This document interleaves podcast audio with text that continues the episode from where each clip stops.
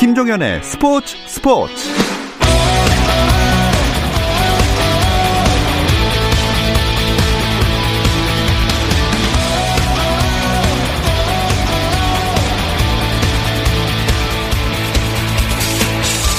스포츠가 있는 저녁 어떠신가요? 아나운서 김종현입니다. 오늘 하루 스포츠계를 돌아보는 스포츠 타임라인으로 김종현의 스포츠 스포츠 출발합니다.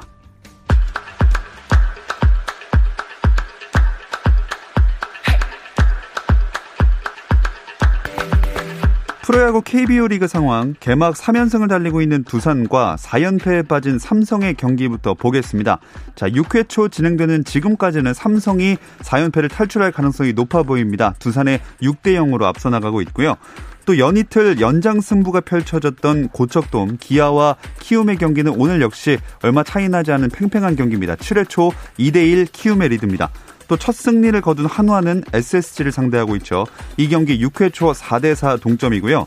엘지와 케이티의 대결도 이어지고 있습니다. 오 회 말 점수는 육 대 일 앞서가는 팀 엘지입니다. 마지막으로 롯데 대 엔씨의 경기는 사 회 말 사 대 삼으로 롯데가 한 점 앞서 있습니다.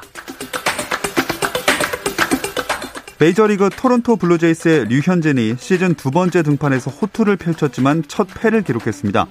류현진은 텍사스 레인저스와의 원정 경기에 선발 등판해 이 회 솔락에게 솔로 홈런을 허용하는 등 칠 이닝 동안 안타 일곱 개를 내주고 볼넷 없이 삼진 일곱 개를 잡으며 이 실점을 기록했습니다.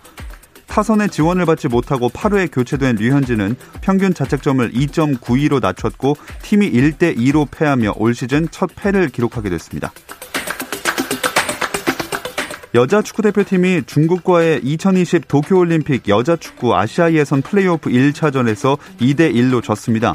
이로써 우리 대표팀은 이 차전 원정에서 두 골차 이상으로 이겨야 역대 첫 올림픽 본선 티켓을 확보합니다. 한국 여자 프로골프 투어 시즌 개막전인 롯데렌터카 여자 오픈 첫날 장하나가 사 언더파 육십팔 타를 쳐 한 타차 단독 일 위에 올랐습니다. 지난 시즌 이 승을 거둔 박현경과 이다연은 나란히 삼 언더파로 한 타차 공동 이 위에 자리했습니다. 미국 프로농구 엔비에이에서는 듀란트가 돌아온 브루클린 네츠가 뉴올리언스 펠리컨스를 백삼십구 대 백십일로 꺾었습니다. 햄스트링 부상에서 두 달 만에 돌아온 케빈 듀란트는 십팔 분을 소화하며 십칠 득점, 칠 리바운드, 오 어시스트를 기록했습니다.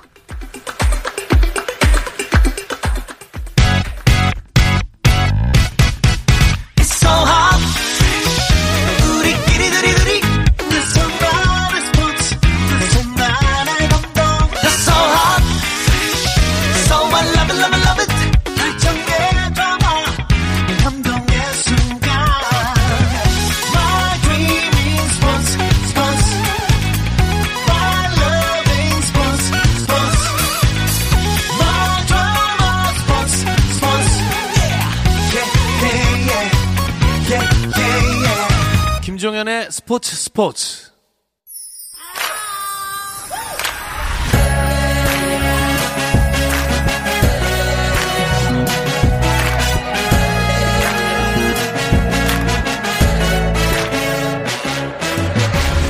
목요일에는 해외 축구 이야기 함께하고 있죠. 라디오의 발롱도르를 꿈꾸는 이건 김정용의 랄롱도르 시작하겠습니다. 풋볼리스트 김정용 기자 먼저 인사 나눌게요. 안녕하세요. 안녕하세요. 김정용입니다. 자, 영국에 있는 이건 기자도 연결해 보겠습니다. 안녕하세요.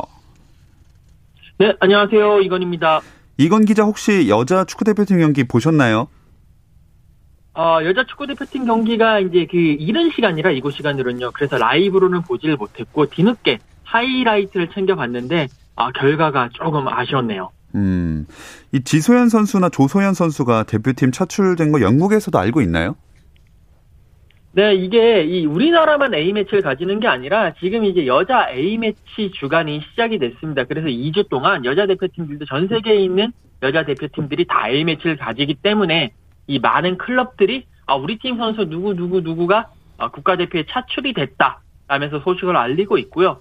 지소연 선수, 조소연 선수, 그리고 또 이금민 선수가 있는 첼시, 토트넘, 브라이튼 그 여자 팀들도 모두 소속 선수들, 이 선수들의 국가대표팀 차출 소식을 전했습니다. 음, 아까도 살짝 언급을 해드리긴 했지만 일 차전 결과가 중요했는데 결국엔 패하고 말았습니다. 네, 오늘 오후였죠. 어, 플레이오프 일 차전에서 일 대 이로 패배했습니다. 고향에서 열린 경기였고요.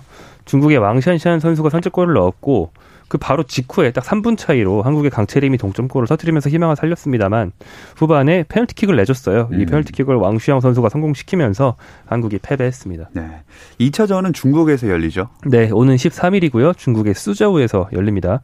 이 플레이오프는 일, 이 차전이 두 경기로 벌어지고 원정골 우선 원칙이 적용되기 때문에 합계 점수가 같을 경우에는 원정골이 많은 팀이 올림픽 본선에 진출하거든요. 즉 한국은 중국 원정에서 승리하더라도 일 대 영 승리도 안 됩니다. 최소한 두 골 이상 넣으면서 승리를 해야 되는데 음. 원래 중국이 한국보다 강팀이라는 걸 감안한다면 상당히 일 차전 결과가 더욱 뼈아프죠. 네. 자, 다시 손흥민 선수 복귀 이야기를 한번 해보겠습니다. 이건 기자, 예상대로 뉴캐슬과의 경기의 모습을 보였어요. 네, 사월 사일에 그 뉴캐슬 세인트 제임스 파크에서 열렸던 토트넘과 뉴캐슬의 경기였는데 손흥민 선수 그 아스널전에서 햄스트링을 다친 이후에 삼 주 만에 다시 복귀를 했습니다. 당초 뭐 여러 가지 이곳 언론들도 그렇고 손흥민 선수가 선발로 나서는 거 아니냐라는 그런 예상들도 있었는데 일단은 벤치 멤버로 시작을 했고요. 무리뉴 감독은 후반 시작과 함께 비니시우스 선수를 빼고 손흥민 선수를 출전을 시켰습니다. 손흥민 선수 사십오 분을 뛰었는데 공격 포인트는 없고 좀 아쉬운 장면들이 많이 나오긴 했습니다. 일단 손흥민 선수 뭐 스프린트라든지 여러 가지 뭐 볼 접촉이라든지 볼 상태라든지 이런 거 봤었을 때는 몸은 이제 완벽하게 회복을 했다라는 것을 느낄 수가 있었습니다. 음, 토트넘 팀 측면에서 보면 진짜 승리가 중요한 상황이었는데 무승부 아쉬운 결과가 나왔네요. 네, 뉴캐슬이 강등권 바로 위에 있는 약체거든요. 그래서 약체를 상대했을 때는 토트넘처럼 꼭 순위를 올려야 하는 팀 입장에서는 이런 경기는 다 잡고 가야 되는데 무승부라는 건 굉장히 뼈아픈 결과고요.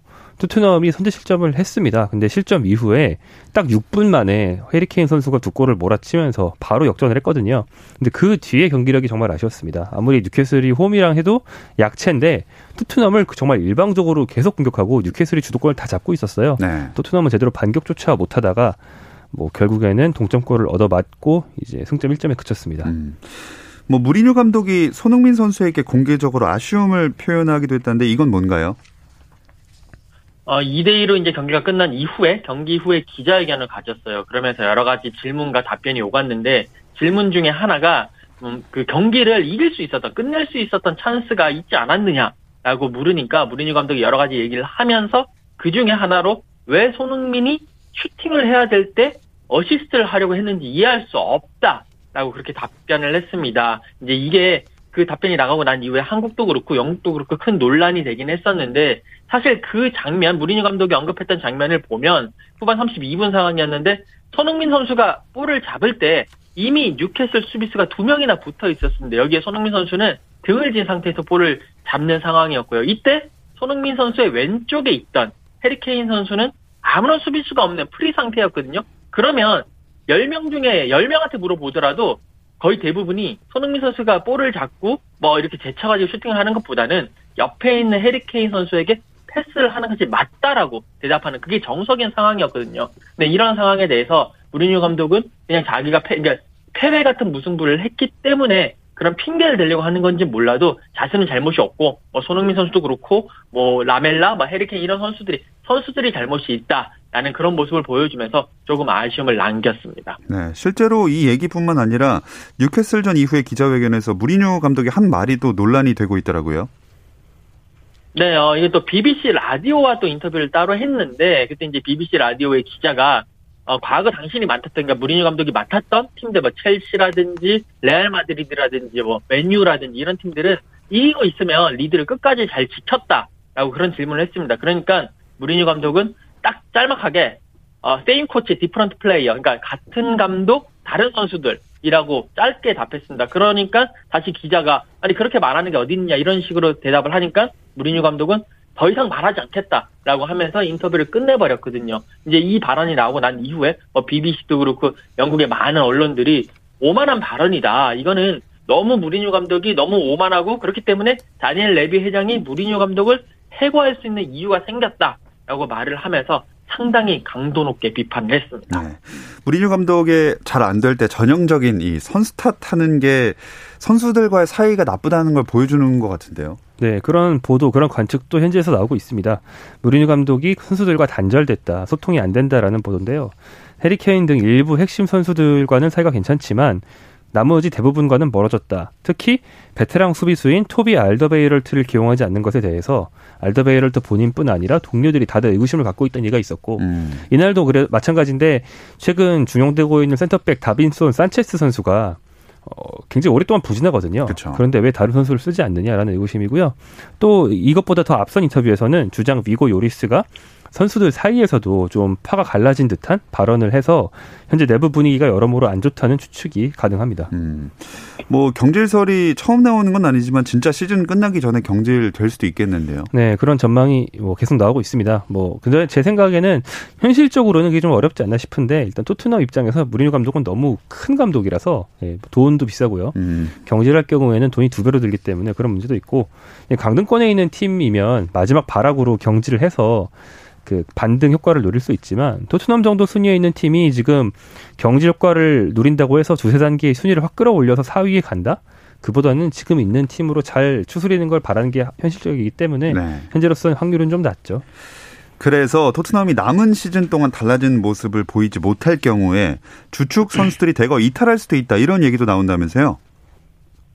네, 어, 지금 이미 무리뉴 감독에 대한 신뢰가 이제 선수들이 신뢰를 많이 잃은 상태이긴 한데 어, 그런 상황에서 달라지는 모습, 즉 여기서 남아있는 기간 중에 달라지는 모습을 증명해줄 것은 결국 사 위 이내에 들어서 다음 시즌 챔피언스 리그에 나가지 못할 경우에는 주축 선수들이 대거 이탈할 수도 있다라는 보도들이 계속 나오고 있습니다. 특히 이제 뭐 올 시즌에도 토트넘이 챔피언스 리그에 못 나갔기 때문에 이 토트넘에서 뛰고 있는 선수들이 대부분 야망이 있거든요. 난 챔피언스 리그에서 나가고 싶고 거기서 뛰고 싶고 또 우승도 들어 올리고 싶다. 뭐 그런 야망이 있는 선수들이 많은데 결국 두 시즌 연속으로 챔피언스 리그에 못 나간다. 이런 의미는 그 선수들에게는 그냥 아무것도 아무런 동기 유인이 없는 상황이 되는 거기 때문에 아마 만약 하나라도 토트넘이 사 위 안에 못 들고 다음 시즌에 챔피언스 리그에 못 나간다면 뭐 케인이라든지 가레스베일이라든지 오리에라든지 요리스라든지 이런 선수들이 어, 다 나는 토트넘을 떠나겠다라고 선언을 하면서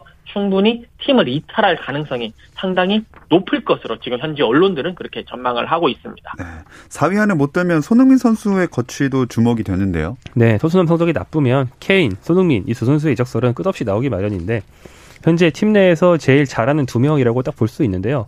케인 선수는 뭐 스트라이커 위치에서는 현재 세계 최고라고 해도 되고 손흥민 선수도 같은 윙어 자리에서는 한 탑 파이브 정도는 된다고 볼 수 있거든요. 이런 선수들이 이 년 연속으로 챔피언스 리그를 못 나가고 지금 완전 전성기 이십 대 후반 나이인데 이 나이 때 그냥 토트넘에 남는다? 네. 사실 상상하기 쉽지 않습니다. 그래서 끊임없이 이적설이 나오고 있고요. 반면 어, 오늘 현지 토트넘 전문 기자가 손흥민 재계약은 거의 성사 단계라고 음. 뭐 개인적으로 에스엔에스에 올리기도 했더라고요. 그래서 관측이 좀 남는다, 떠난다 사이에서 상당히 엇갈리고 있습니다. 이건 기자는 이 이적설에 대해서 어떤 게 신빙성이 있어 보이시나요?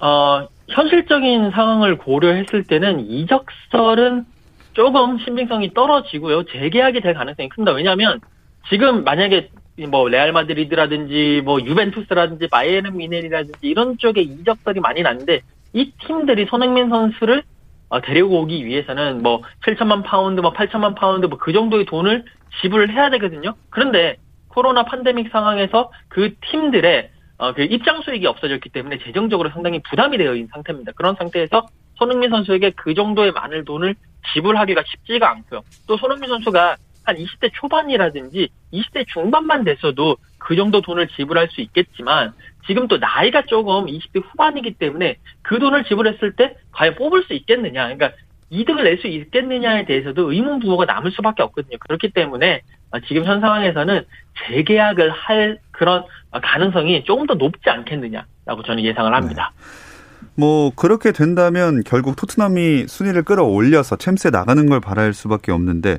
다음 상대는 이 위인 맨유입니다. 네, 어, 십이 일 월요일 새벽 열두 시 반에 합니다. 왜 하필 이런 시간에 하는지는 잘 모르겠네요. 네. 최근 흐름을 보면 맨유가 삼 연승으로 유리한 상황입니다. 반면 토트넘은 유로파리그에서 떨어져서 뭐 체력적으로는 괜찮아요. 왜냐하면 맨유는 유로파리그 생존에 있기 때문에 구 일에 스페인 그라나다 원정을 다녀와야 하기 때문에 맨유가 더 힘듭니다. 하지만 뭐 체력이 토트넘이 우위라고 해서 승리를 장담할 수 있는 상황은 당연히 아니고요. 예. 맨유의 우위 속에서 무리뉴 감독은 본인이 과거에 맡았던 팀이기도 한 메뉴를 상대로 또 묘안을 짜내야만 하는 음. 상황이 됐습니다. 뭐 손흥민 선수 선발 출전하겠죠? 네, 그럴 것 같습니다. 지금 일단 뉴캐슬 전에서 사십오 분을 뛰면서 어느 정도 몸 상태가 됐다라는 걸 확인을 했고요. 그리고 또 일주일 동안 충분히 휴식과 그리고 어, 그런 연습 훈련을 했기 때문에 손흥민 선수는 풀타임을 뛸 체력을 충분히 이제는 확보를 했다라고 보실 수가 있겠습니다. 다만 이제 선발 출전을 하더라도 경기 자체는 상당히 재미가 없을 가능성이 커요. 어차피 그 토트넘은 맨유를 상대로 엉덩이를 뒤로 빼고 한 번에 역습으로 나서는 그런 전술을 쓸 거기 자명하기 때문에 아마도 계속 수비만 하다가 볼 잡으면 뭐 케인이 잡고 손흥민 선수에게 패스 뭐 이런 식의 그런 모습을 많이 보여줄 것 같고 구십 분 내내 그냥 어, 토트넘이 수비하는 모습을 보면서 언제 손흥민 선수가 달려나갈 것인가 언제 뭐 시작할 것인가 그것만 기대하면서 어, 보시면 그나마 그 구십 분을 그래도 조금 재밌게 보실 수 있지 않을까라는 생각입니다. 네. 자, 손흥민 선수 얘기를 해봤고 다른 우리나라 유로파들 이야기도 해보겠습니다. 황의조 선수 컨디션이 제일 좋은 것 같죠? 네, 황의조 선수는 지난 사 일 어, 홈팀 소속팀 보르도가 스트라스부르를 상대한 경기에서 페널티킥 전담 키커를 맡아서 성공시켰습니다. 이게 시즌 십 호 골이었고요. 다만 팀은 이 대 삼으로 패배했습니다. 음, 그 이건 기자, 현지 언론이나 팬들의 평가도 좀 좋을 것 같은데요? 네, 어, 현지 언론들이 이 황의조 선수를 주목을 하기 시작했는데 특히 황의조 선수가 이천이십일 년 들어서 여덟 골을 몰아넣고 있거든요. 이거는 이제 파리 생제르맹의 뭐 음바페 뭐 이런 선수들과 함께 이천이십일 년 최다 골을 넣는 그 프랑스 리그에서 최다 득점 선수가 되고 있습니다. 그렇기 때문에 뭐 프랑스 스태프지라든지 이런 데서 아 정말 황의조 선수의 득점 능력이 상당히 좋아졌고 상승세를 타고 있다. 앞으로 주목해봐야 할 선수다라고 평가를 하면서 긍정적인 평가, 좋은 평가들을 계속 내리고 있습니다. 네. 다른 우리나라 유로파 선수들 근황도 알아볼까요? 네, 이강인 선수는 가장 최근에 열린 발렌시아 경기에서 결장했습니다. 그런데 발렌시아는 좀 시끄러운 상황이 있었는데요. 이강인 선수는 못 뛰었는데 상대팀 카디스의 칼라 선수가 발렌시아 수비수 디아카비 선수에게 인종차별 발언을 했다고 그 우리나라 말로 치면 빌어먹을 검둥이에 해당하는 말을 음. 했다고 해서 디아카비 선수가 강하게 항의하면서 즉시 그라운드를 떠나버렸죠. 예. 그 뒤에 경기 후에 칼라 선수는 그런 말을 한 적 없다고 부인을 하고 있어서 지금 진실 공방이 되고 있는데 이렇게 어수선한 상황이라서 발렌시아 안 그래도 뭐 순위가 좀 안 좋은 상황인데 근데 이게 좀 바깥의 어떤 타격이다 보니까 선수들이 디아카비 선수를 중심으로 다시 뭉칠지 음. 아니면 이것이 혼란으로 이어질지는 좀 지켜봐야 하겠습니다. 네. 자, 이어서 팔 강전에 돌입한 챔피언스리그 이야기로 넘어가 보겠습니다. 잠시 쉬었다 올게요.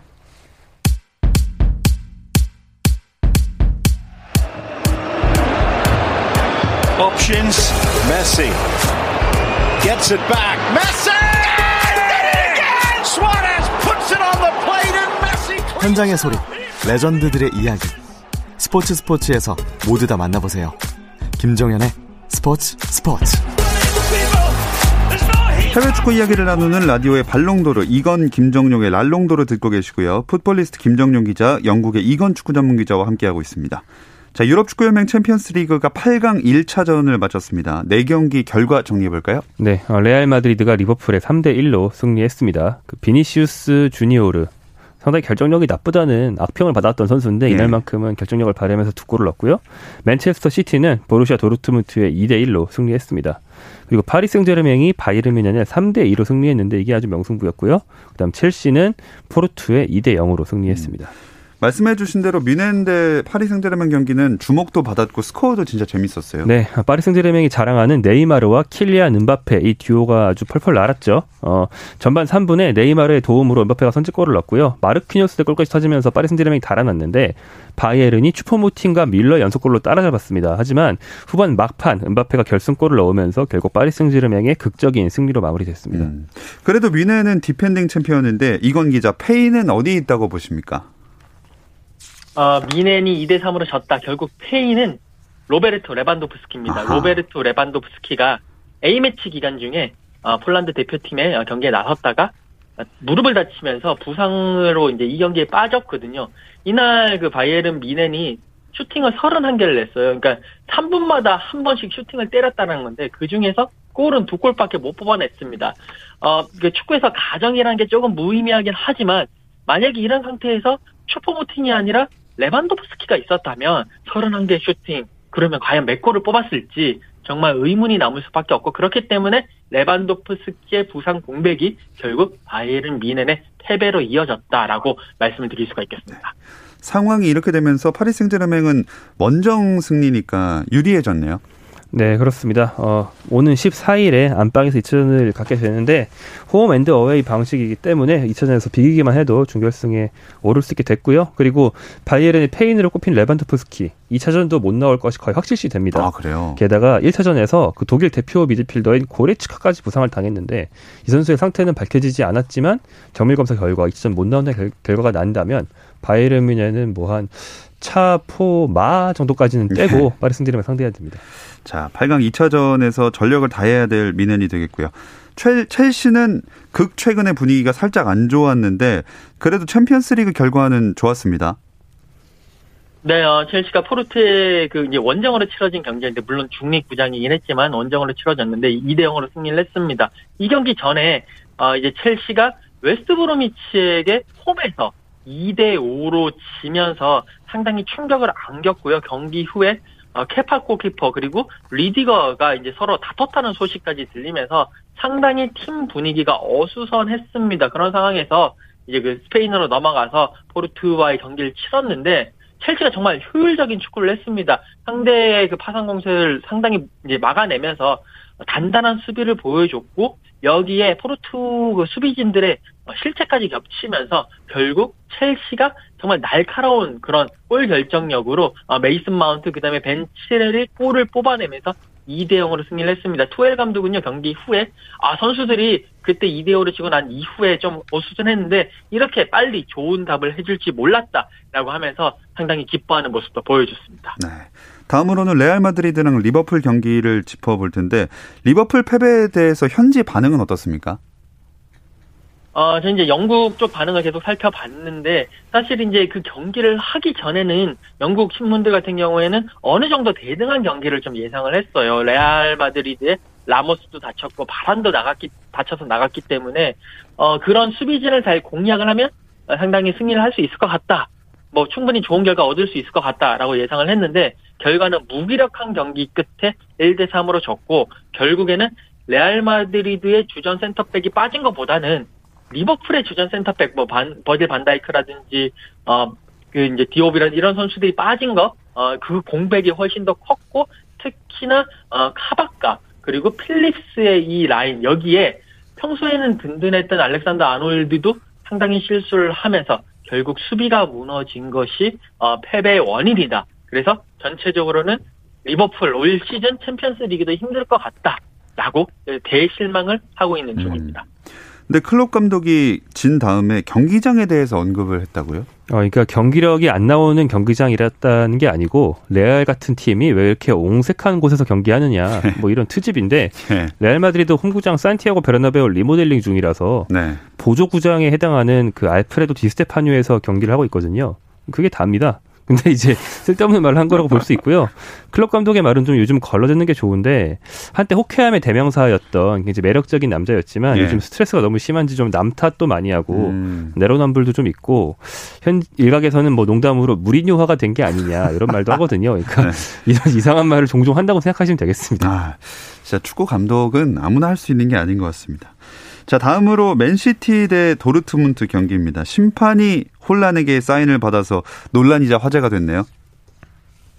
네, 어, 그 경기가 끝난 후에 그 이 경기에 부심을 맡았던 그 옥타비안 소블의 부심이요, 혼란에게 다가가서 사인을 요청을 했습니다. 이게 티비 카메라에 잡혀가지고 논란이 됐는데, 경기 후에 많은 뭐 스타 선수들이라, 그러니까 예전 스타 선수들이라든지 그런 해설위원들이 어, 이건 조금 아니지 않느냐라고도 얘기를 했고, 근데 또 펩 가르디올라 감독은 그게 뭐가 문제가 되느냐라고 뭐 옹호를 하고 뭐 그렇게 되면서 좀 논란이 있었는데, 결국 진실이 밝혀졌습니다. 이제 경기 후에 보니까 그 이 심판이 루마니아 출신인데, 루마니아에 그 자폐증 치료를 위한 병원을 설립을 지금 추진을 하고 있습니다. 여기에 자신이 이제 좀 도움을 주겠다라고 하면서 스타 선수들의 사인이라든지 유니폼이라든지 기념품 같은 거를 받아서 이 그 옥션, 그러니까 경매에 좀 이렇게 기증을 하고 있는 중이었습니다. 그 중에 하나로 혼란에게도 사인을 받았고, 경매를 통해 가지고 그런 이제 기부금을 모으겠다라는 그런 의도였다라는 음. 그런 이제 보도가 나왔습니다. 그렇기 때문에 또 이제 많은 사람들이 아 그러면 뭐 충분히 인정할 수 있지 않겠느냐라고 하면서 이제 생각을 좀 바꾸고 있는 그런 음. 상황입니다. 그 많은 선수 중에서 그래도 혼란이 선택받은 건 그 선수의 인기를 어느 정도 가늠할 수 있는 척도가 되지 않나 싶습니다. 레알 마드리드는 챔스 일정 끝내고 나니까 이제 주말에 엘 클라시코가 기다리고 있네요. 네, 어, 바르셀로나와 레알 마드리드의 유서 깊은 라이벌전이 십일 일 오전 세 시 사십오 분에 열리고요. 어, 올해는 좀 선두를 다투는 게 아니고 두 팀 다 일 위를 추격하는 입장입니다. 어, 또 다른 강팀 아틀레티코 마드리드가 선두를 달리고 있는데 둘 다 추격 가능권에 있어서 예. 이번 엘 클라시코에서 승리하는 팀만이 일 위 추격이 가능해집니다. 음. 뭐 두 팀 다 요새 상승세에 타고 있지 않나요? 네, 어, 체력적으로나 뭐 라리가 안에서의 기세는 바르셀로나가 또 앞섰는데요. 레알은 챔피언스리그에서 지금 기세를 올리고 왔잖아요. 아까 말씀드린 것처럼 비니시우스 선수가 골감각을 찾았다. 골을 넣을 줄 아는 비니시우스는 거의 음바페입니다. 음. 그렇기 때문에 레알 마드리드가 체력 좀 부담이 있다고 해도 그게 꼭 나쁜 게 아니거든요. 그래서 이제 이번 경기는 최근 엘클라시코 경기력이 좀 안 좋았는데 이번만큼은 좀 좋은 경기력으로 맞부딪히는 걸 기대해봐도 될 것 같습니다. 음. 자, 이건 기자, 이번 주말에 또 어떤 매치업이 팬들의 눈길을 모으고 있나요?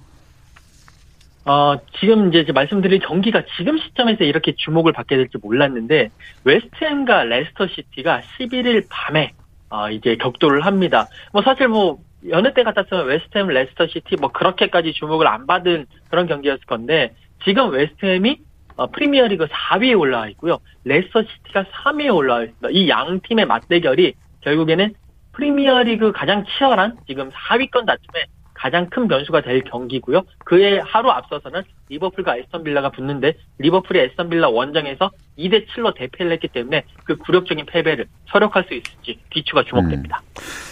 어, 이건 짧은 질문인데 웨스트햄 이러다 진짜 챔스 가게 되는 거 아닙니까? 어, 가능하고요. 그 중심에는 뭐 우리가 잘 알고 있는 맨체스터 유나이티드에 있을 때는 상당히 많은 비판을 받았던 링가드 선수가 있죠. 그렇죠. 호나우지뉴에 대한 잉글랜드의 대답이라고 불리는 웨스트햄 간디에 경기당 평균 한 개의 공격 포인트가 넘습니다. 네. 음. 자, 링가드의 또 이 세레머니를 볼 수 있을지 기대가 됩니다. 자, 오늘 이렇게 랄롱드로 마치겠습니다. 영국에 있는 이건 축구 전문 기자, 풋볼리스트 김정용 기자와 함께했습니다. 고맙습니다. 고맙습니다. 감사합니다. 내일도 별일 없으면 꼭 좀 들어주세요. 김종현의 스포츠 스포츠.